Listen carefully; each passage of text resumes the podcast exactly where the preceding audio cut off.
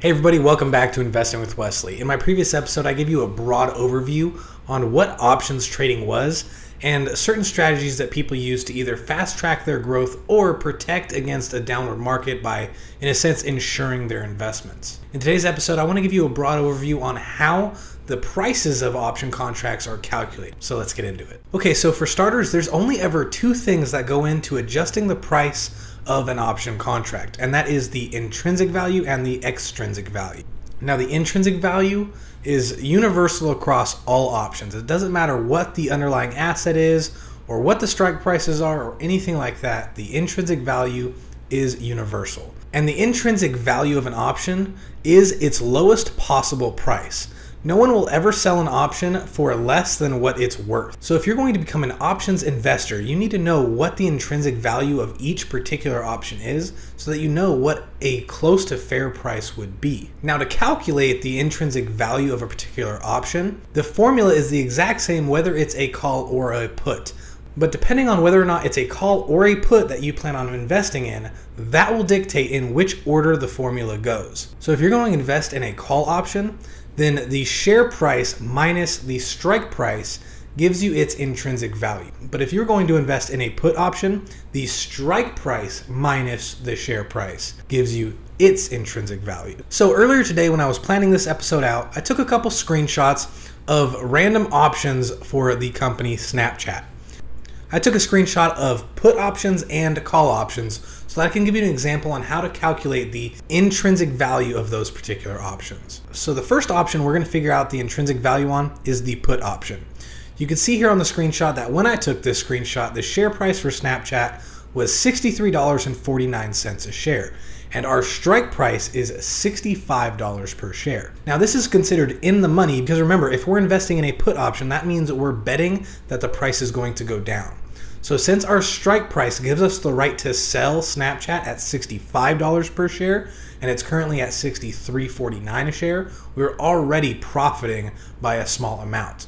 And that's the amount we need to find. So strike minus share price gives us an intrinsic value of $1.51. Now obviously if you look to the right of the screenshot, it is not valued at $1.51. The difference between the $1.51 of intrinsic value and the current number it is is the extrinsic value. The extrinsic value is any dollar amount that is greater than the intrinsic value. Now let's figure out the intrinsic value of the call options. So in this example, the strike price is $62, whereas the current share price is still $63.49. Using the right formula where share price goes before strike price, we get an intrinsic value of the exact same, $1.51. Now, like I said, the intrinsic value and how to calculate the intrinsic value of any option is universal across all options and all underlying assets. The extrinsic value that we're about to talk about next is option specific. If an underlying asset struggles with earnings or struggles with political events, then that will determine the extrinsic value of that option to be greater or less valuable than others out there. Now, like I said, the extrinsic value is any dollar amount that is greater than the intrinsic value but it's also the potential value or the time value of that contract. Now, the reason I say it's potential value or time value is because the longer amount you have before your contract expires, the greater chance that your bet is going to come true. So there is more extrinsic value in a long term contract than there is in a short term contract. And that's because in a short term contract, it is less likely that the underlying asset is going to move in the direction or hit the price you need it to hit to become valuable. Another funny, quirky thing about options is they work, or you're hoping for them to work, kind of in the opposite direction you want shares or stocks to work. When it comes to investing in stocks, you don't really want super volatile companies. You want something smooth with steady growth that is considered kind of safe.